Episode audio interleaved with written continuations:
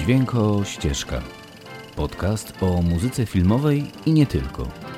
Zapraszam, Szymon Jakubowski. Witajcie w Dźwięko Ścieżce. Na wstępie chciałem Was przeprosić za miesięczną przerwę, ale zwyczajnie nie miałem czasu nagrać kolejnego odcinka, bo... No, bo szykuję dla wszystkich fanów naszego słuchowiska Medium kolejną jego część. Jeśli nie znacie, poszukajcie pierwszej części na audiotece, w Empiku Go albo na Storytelu. Serdecznie Wam ją polecam. Całkiem fajnie to wyszło. Stanisław Rej jako paranormalny detektyw rozwiązujący zagadki na granicy rzeczywistości materialnej i duchowej. No, brzmi mocno, ale to kawał dobrego kina bez obrazu. Od czyste słuchowisko jak za starych, dobrych czasów. No a że pracy jest sporo, to ostatnią rzeczą, kiedy wychodzę ze studia jest wejść do kolejnego, więc tak, no, podcast musiał poczekać. No ale w końcu się doczekał. A w zasadzie skłoniła mnie do nagrania odcinka smutna rocznica, z którą chciałem się z wami podzielić, no i wspólnie zapalić ten symboliczny znicz. Dokładnie 9 lutego 2018 roku, czyli 5 lat temu, zmarł śmiercią tragiczną jeden z moich najukochańszych kompozytorów muzyki filmowej i symfonicznej, Johann Johansson. Zmarł, no bo nie chciał już żyć i podjął taką decyzję, że tak właśnie chce rozstać się ze światem. U siebie, w swoim mieszkaniu i na własnych warunkach. I ja to szanuję. Ale jeszcze bardziej szanuję jego talent i niebywałą muzykę, jaką przez te swoje 49-letnie życie stworzył. Także właśnie tak. Dziś o wielkim nieobecnym Johanie Gunnarze Johanssonie. Wielkim kompozytorze, muzyku, no i nauczycielu. Bo przecież gdyby nie on i jego talent mistrzowski, świat nigdy nie usłyszałby o Hildur Gudnadottir, wiolonczelistce i kompozytorce nagrodzonej Oscarem za muzykę z filmu Joker. Ale o tym za chwilę. Tymczasem muzyka. I będzie to wyprawa jak żadna inna, w muzykę pełną brzmienia, przestrzeni, no i przede wszystkim w muzykę tak oryginalną, że znaleźć podobną po prostu nie sposób. Zatem zapraszam Was na to wspomnienie. Pięć lat, odkąd Johanssona nie ma wśród nas. Wielka strata, wielki talent, niebywała artystyczna dusza.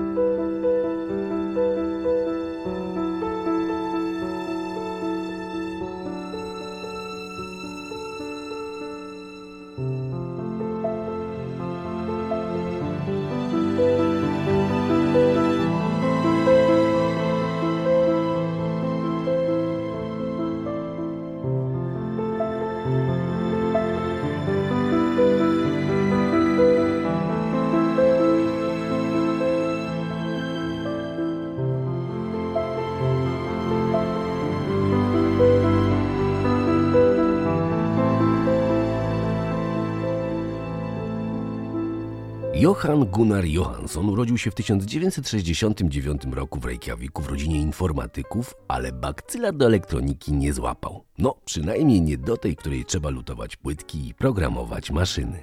Od dziecka interesował się muzyką i mając już 10 lat całkiem nieźle grał na puzonie i pianinie. Jednak bycie nastolatkiem, który wszędzie musi chodzić z puzonem, najwyraźniej miało swoje granice. I ostatecznie młody Johann odstawił instrument na półkę i nigdy więcej do niego nie wrócił. Na swoje kierunki studiów wybrał języki i literaturę, ale pomimo tak klasycznych studiów muzyka ciągle rozgrzewała jego żyły. W latach 80. założył swój pierwszy eksperymentalny zespół, nagrał kilka epek i nagrywał jako gitarzysta i producent dla islandzkich zespołów rockowych. Jednak to ciągle nie było to. Dopiero końcówka lat 90. dała Johanssonowi spełnienie, a konkretnie 1999 kiedy to Johan współzałożył artystyczny zespół Kitchen Motors, który z organizacji artystycznej powoli przerodził się w wytwórnię muzyczną, która skupiała dookoła siebie alternatywną muzykę Reykjaviku. I choć zaczęło się niewinnie, to właśnie Kitchen Motors znalazła w sobie energię potrzebną do wymiany myśli, talentów i inspiracji i już niebawem świat miał usłyszeć o muzyce z Islandii. O muzyce, o której dzisiaj wszyscy mówią. Ale nie o muzykach z Islandii tu sobie dzisiaj wspominamy, tylko o Johanie. A ten, zainspirowany ruchem dookoła swojej inicjatywy, nagle uruchomił się muzycznie i w zasadzie do swojej śmierci nie przestawał tworzyć dzieła za dziełem. Jego samodzielną pierwszą płytą była muzyka napisana do spektaklu teatralnego i sam Pitchfork, jeśli nie wiecie co to jest, koniecznie sprawdźcie, napisał w swojej recenzji cytując, że płyta Englaborn to płyta powściągliwa, ale fortepian Johanssona porusza się jak krople z powoli topniejących sopli, skrzypce oddychające ciepłem z gór. A wahanie każdego oddechu i spadającego paciorka sprawia wrażenie, jakby to był utwór Mortona Feldmana skondensowany do trzech minut. Swoją drogą, jeśli nie znacie muzyki Mortona Feldmana, to też koniecznie jej poszukajcie. To jeden z najwybitniejszych muzyków XX wieku w mojej skromnej opinii. No ale znowu, nie o Feldmanie tutaj tylko o Johanssonie, którego kolejne płyty udowadniały, że jego podejście do smyczków, przetwarzania brzmienia symfonicznego przez elektronikę i kolejne eksperymenty z przestrzeniami i syntezatorami to nie tylko moda, co właśnie jego indywidualny i budzący się do życia styl. Na kolejnych albumach Johansson poszedł już na całość. Wykorzystywał instrumenty dente, fortepian, organy, cymbałki i łączył to wszystko z algorytmami syntezatorów i tworzył coraz to nowsze brzmienia, które coraz mocniej odstawały od jego rokowych początków. I to było kompletnie coś innego. Bo Johanssona poza robieniem muzyki zawsze interesowało właśnie opowiadanie historii czego ostatecznie dowodem była jego szósta płyta Fordlandia, opowiadająca historię jak to Henry Ford postanowił w Amazonii otworzyć fabrykę gumy. I ta płyta opowiadająca o tym utopijnym eksperymencie stworzenia wyidealizowanego miasteczka w środku dżungli stała się jakby soundtrackiem do nieistniejącego filmu. Filmu, który sam osobiście bardzo chętnie bym obejrzał. Nie znacie historii Fordlandii? Przeczytajcie o niej w sieci. To po prostu niesamowita opowieść o marzeniach, wzlocie i upadku ambicji. No ale znowu, nie o Fordzie i jego marzeniach o darmowej gumie do jego samochodów, tylko o Johanie Johanssonie i jego zdolności do tworzenia i opowiadania. A jak się tak umie opowiadać, to wiadomo, że prędzej czy później świat filmu musi upomnieć się o swoje. Ale może o jego przygodzie z muzyką filmową już za chwilę. A tymczasem posłuchajmy muzyki. Muzyki z jednej z mojej najukochańszej płyty ever, a niestety dosyć pomijanej w dorobku kompozytora w światowych rankingach. Może dlatego, że film był skromny, a może dlatego, że to film dokumentalny, no nie wiem. Ale muzyka z tego filmu to według mnie jeden z największych skarbów z dyskografii Johanssona. Zresztą najlepiej sprawdźcie i ocencie sami. White Black Boy i mistrz Johann Gunnar Johansson w swojej najlepszej minimalistycznej odsłonie.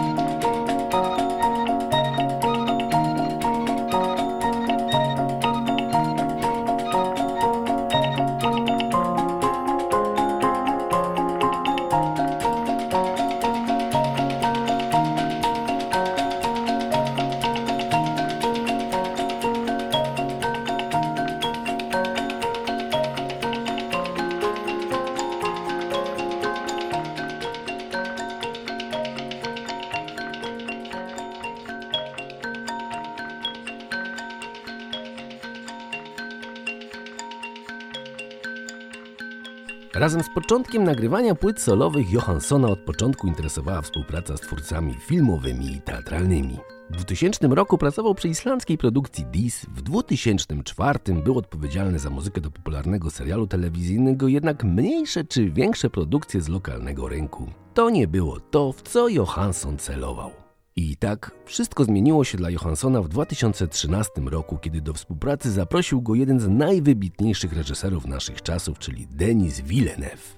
Bo to właśnie w tym roku Johansson skomponował muzykę do doskonałego filmu Labirynt, a dwa lata później do Sicario, za którą tą ścieżkę dźwiękową Johansson był nominowany do Oscara. Jednak to dopiero film z 2015 roku w mojej ocenie zmienił wszystko. Johansson stworzył swoją najlepszą i niebywale oryginalną muzykę do filmu Arrivals, w Polsce znanego pod tytułem Nowy Początek. Filmu, który opowiada o komunikacji, o tym jak trudno się porozumieć, a jednak jak ciągle warto szukać takiego porozumienia. I właśnie tu Johansson zabłysnął najmocniej. Jego wykształcenie oparte na studiowaniu języków i jego muzyka oparta na połączeniu tych elektronicznych narzędzi no była tu doskonałym rozwiązaniem. W tej dźwiękościeżce jest po prostu wszystko. Języki świata miksują się z przedziwnymi instrumentami aranżowanymi z muzyką elektroniczną. Chóry, klasyka i nowoczesność mieszają się ze sobą na kompletnie nieosiągalnym dla większości poziomie abstrakcji. I to wszystko brzmi po prostu jak jakaś wielka pieśń, oratorium ludzkości szukającej komunikacji z obcą cywilizacją. Koniecznie zobaczcie ten film. To jeden z moich najulubieńszych filmów science fiction i pomijając doskonale zagrane role, opowieść, no i narrację reżysera, to właśnie muzyka z tego filmu wbija się w mózg i zostaje na długo. Panowie Villeneuve i Johansson ponownie spotkali się w pracy przy filmie Blade Runner 2049, jednak doszło tam do spięcia. Johansson od początku swojej kariery szedł swoją ścieżką, no i nie kłaniał się nikomu. A Villeneuve wiedział, że tworzy film, na którego wszyscy będą patrzeć przez pryzmat historii, no i podjął decyzję i uległ wpływom producentów i naciskom środowiska i ostatecznie rozstał się w trakcie produkcji z Johanssonem. A do skończenia muzyki nad filmem zatrudnił Hansa Zimmera. Słabo, no ale tym właśnie jest sztuka i chodzenie własnymi ścieżkami. Reżyser też ma do nich prawo i jeśli to nie było to, to po prostu to nie było to. I ja to rozumiem. Na szczęście Johansson się nie obraził, tylko zasiadł od razu do pracy. No i stworzył bardzo znaną ścieżkę dźwiękową do filmu Teoria Wszystkiego. A potem od razu zajął się nowymi projektami, w tym filmem Mandy, jednym z najdziwniejszych filmów ostatnich lat, gdzie główną rolę w tym horrorze gra Nicolas Cage. No ale znowu, nie o Nicolasie Cage'u dzisiaj rozmawiamy, tylko o Johanie Gunnarze Johanssonie, zatem wróćmy jeszcze do niego. Jego ostatnim filmem, jeśli można tak powiedzieć, był jego debiut reżyserski pod tytułem Last and First Man. Debiut, który Johansson samodzielnie wyprodukował, wyreżyserował i udźwiękowił. A premiera filmu odbyła się już dwa lata po jego śmierci na festiwalu w Berlinie i została bardzo dobrze przyjęta przez widzów i krytykę. Film jest przedziwny. To kolaboracja Tildy Swanson jako narratora filmowego i filharmoników z BBC. Oraz niebywałej sumie zdjęć zrealizowanych na czarno-białej taśmie filmowej pokazującej przedziwną historię ludzkości wpisaną w przyrodę i zapomniane pomniki. I choć film był wielkim artystycznym sukcesem, niestety, Johansson samodzielnie podjął decyzję, żeby nie uczestniczyć w premierze. Zmarł 9 lutego 2018 roku w Berlinie, dwa lata przed premierą.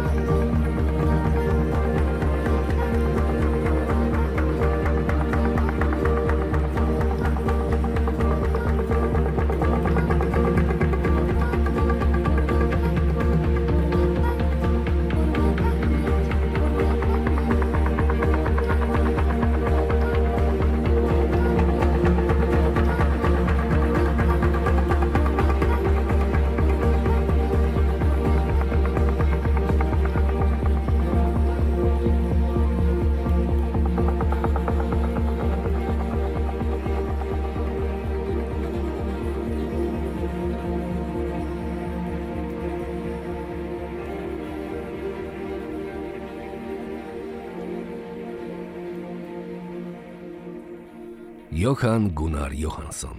Odszedł tak jak żył. Na własnych warunkach idąc własną ścieżką i nie szukając kompromisów.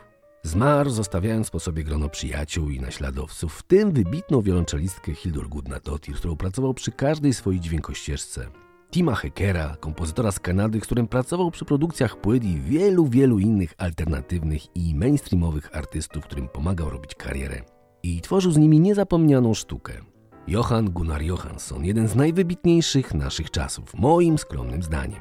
Muzyk, kompozytor i artysta. Także tak, ze swojej strony, panie Johansson, wielkie dziękuję za pana wkład w moje życie. Może to niewiele, może to nawet nic. W końcu wszyscy jesteśmy tylko epizodami w historii przedmiotów. Ale poznanie pana twórczości sprawiło, że moje życie jest głębsze, ciekawsze, a świat to dużo bardziej interesujące miejsce do życia. Dlatego raz jeszcze dziękuję. W końcu, jak często zdarza nam się obcować z prawdziwą sztuką, niezakłóconą komercją, banalnymi kompromisami i chaosem mediów społecznościowych. A pana praca właśnie taka była. pełna indywidualności, własnych, przemyślanych i konsekwentnych decyzji i twórczości, którą nie da się podrobić. Czysta droga artysty.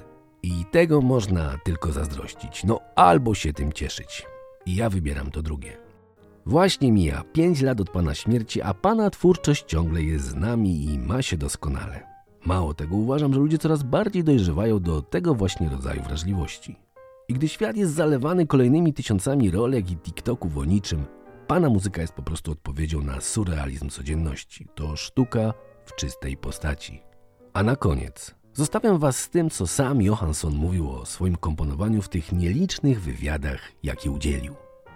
Gdy komponuję, chodzi o wprowadzenie się w stan receptywny, w którym reagujesz na dane wejściowe, a mogą one pochodzić z dowolnego miejsca. Nie ma znaczenia, czy piszesz dla filmu, czy robisz własny utwór, zawsze musisz umieścić się w tej przestrzeni.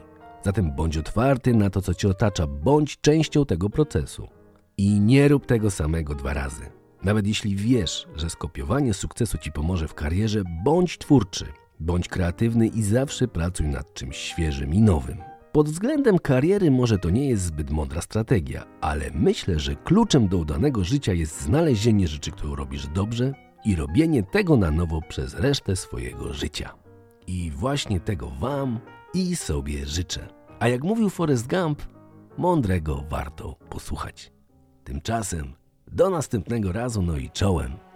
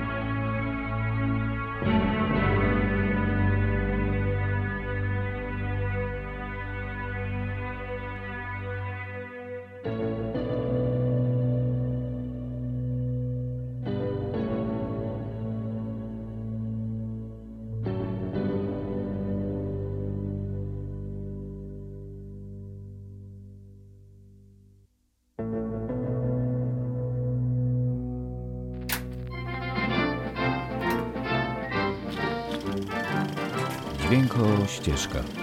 Podcast o muzyce filmowej i nie tylko.